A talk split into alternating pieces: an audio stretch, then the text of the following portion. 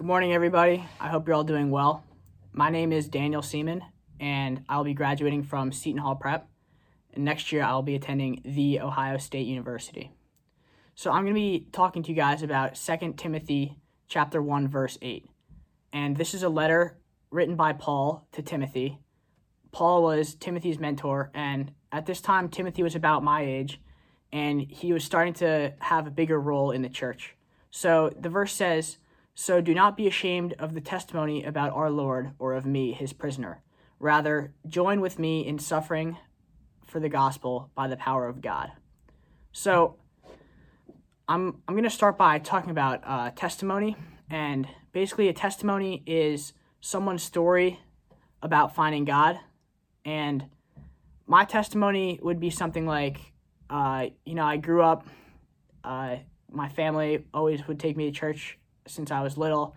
I went to Sunday school every week, and then I came to youth club, and then online, and then SALT. So all of this stuff has contributed to my testimony, and you know, I found God within all that stuff. So uh, at this time in Timothy's life is sort of when his testimony was being created. And Paul talks about where a testimony comes from. And there's two things that Paul says, two ways that a testimony could come from. The first is that testimony comes from suffering for the gospel. So, why would we have to suffer for the gospel? Well, I'm going to start by talking about the gospel. Uh, the gospel translates to good news. In Luke chapter 2, verses 10 and 11, uh, it states, But the angel said to them, Do not be afraid, for I bring you good news that will cause great joy to all the people.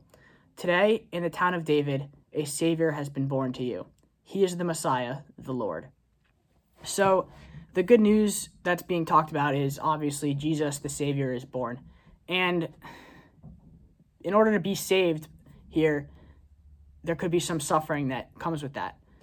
But there's definitely a lot of different levels of suffering. So there's in the Bible obviously there's lots of persecution and you know that still exists today in other parts of the world. That would be the most extreme example of suffering because you know people are are dying for their faith and you know getting stoned and stuff like that, which thankfully we don't experience here in America. But there is still suffering that we would experience here. It could be something like just getting judged by your family or friends for your faith, or maybe you get passed up on a job promotion because you're too outspoken about your faith. I hear about stuff like this.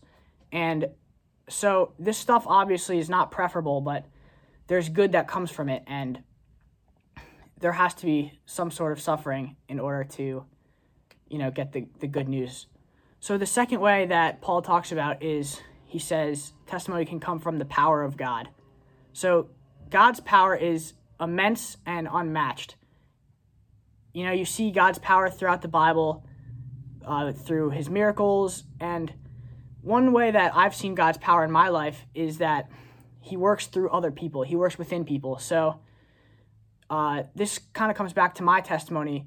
God has worked through many people in my life that have brought me to where I am. Uh, my parents, you know, He helped them choose this church to bring me to, and all the you know leaders at the church and my mentors, you know, God has worked through them to bring me to where I am. Also, going to a Catholic school, uh, I've seen God through many teachers and even coaches, and He just works within people and uses people to bring light. And so without God's power, I really have no testimony because He's done everything that's led me to where I am. So now to tie everything together, God's power kind of comes hand in hand with suffering because there's there's going to be these voids, these holes in your life because of suffering and God's power fills those voids and he makes good come from all this stuff.